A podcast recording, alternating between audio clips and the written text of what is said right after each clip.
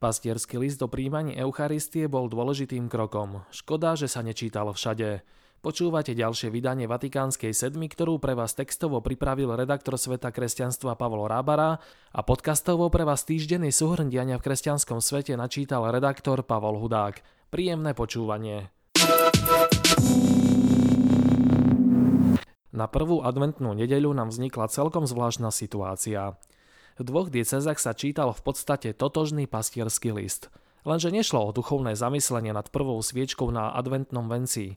Reč bola o téme, ktorá celkom slušne polarizuje slovenských rímskokatolíkov. Žilinský biskup Tomáš Galis a banskobistrický biskup Marian Chovanec vysvetľovali, prečo je príjmanie Eucharistie do rúk v poriadku. Použili pritom aj pomerne rázne slova nasmerované do tábora odporcov tohto spôsobu. K tomu ešte naznačili, že nie je správne vyberať si z dejín cirkvi iba jedno obdobie a naň sa upínať. Išlo o potrebné a trefné slova. Lenže niečo zostalo po tej nedeli vysieť vo vzduchu. Slovenskí biskupy vo februári 2022 oznámili svoje rozhodnutie, že na Slovensku budú oba spôsoby príjmania Eucharistie rovnocennými. Človek by preto čakal, že pastierský list, ktorý v súlade s týmto spoločným stanoviskom KBS vysvetľuje veriacim, prečo je takýto prístup v poriadku, sa bude čítať po celej krajine, teda vo všetkých rímskokatolických diecézach, ktorých sa táto otázka týka. Lenže tento pastierský list sa čítal iba v dvoch diecézach, pričom táto otázka nie je témou iba tam. Keďže v Žilinskej a Banskobystrickej dieceze sa čítal v podstate totožný list, možno predpokladať, že má spoločného autora, respektíve autorov.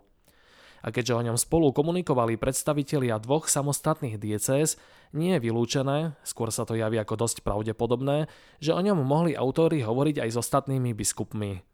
Ak ostatní biskupy vedeli o chystanom pastierskom liste, no rozhodli sa nečítať ho vo svojich diecezách, mali na to zrejme svoje dôvody. Možno sa nestotožnili s formou, ako bol napísaný, možno im prekážalo niečo iné.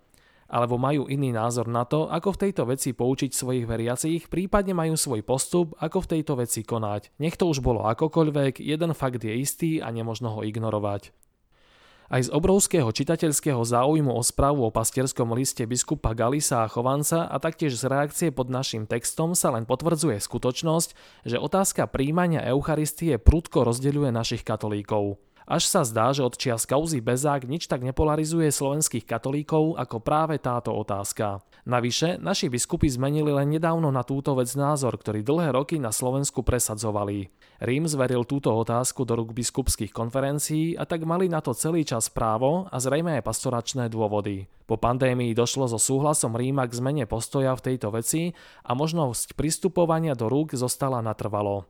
Ukazuje sa však, že mnohí veriaci v dobrej viere nepochopili, prečo niečo, čo bolo dlhé roky zakazované a spájané s ohrozením viery, je odrazu v poriadku. Táto téma sa dnes javí silnejšia, než sa zdalo na konci pandémie a možno stojí za zváženie otvoriť diskusiu, či nie je na mieste systematická katechizácia v tejto veci. Práve preto bol pastierský list zo Žiliny a Bystrice dobrým ťahom.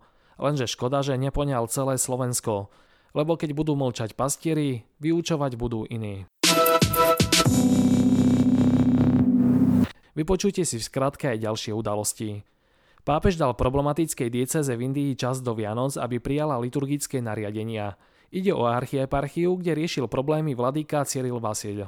Pri bombovom útoku na katolíckej omši na Filipínach prišli o život traja ľudia. Explózii došlo počas pravidelnej bohoslužby v telocvični štátnej univerzity Mindanao v Maravi, najväčšom moslimskom meste krajine. Brat Alois odovzdal vedenie komunity Téze svojmu nástupcovi bratovi Matthewovi. Katolíka z Nemecka tak streda Anglikán z Veľkej Británie. Rada kardinálov C9 sa zišla s pápežom Františkom na poslednom tohtoročnom zasadnutí. Jednou z tém bola úloha žien v cirkvi. Pápež František sa po dvoch týždňoch zápalu priedušiek cíti o mnoho lepšie.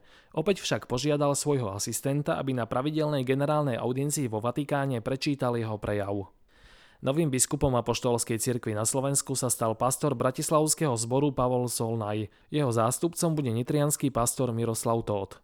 Ničenie životného prostredia je urážkou Boha, odkázal František klimatickému samitu v Dubaji. Pápežov odkaz prečítal kardinál Parolín.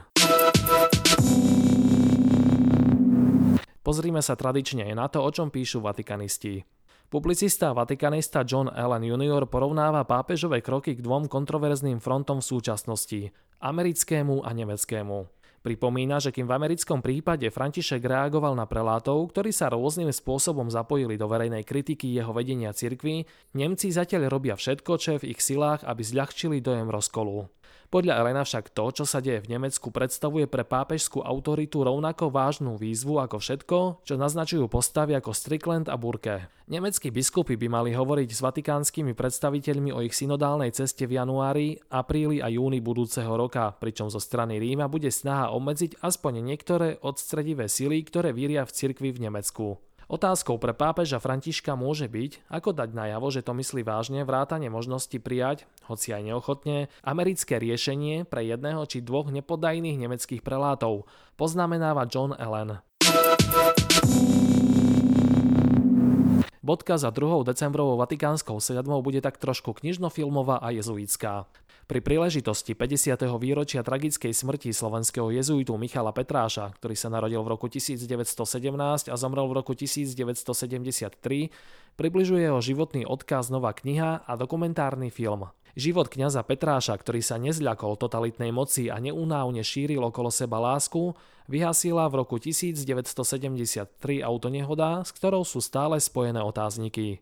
Autorom knihy Horieť a zapaľovať, obetavý život pátra Michala Petráša je páter Ladislav Čontoš. Nový film o jezuitskom kňazovi režiroval Matúš Demko, kameramanom bol Jakub Krška.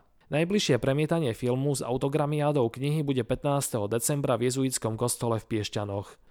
Prajeme vám pokojný adventný víkend. Do počutia.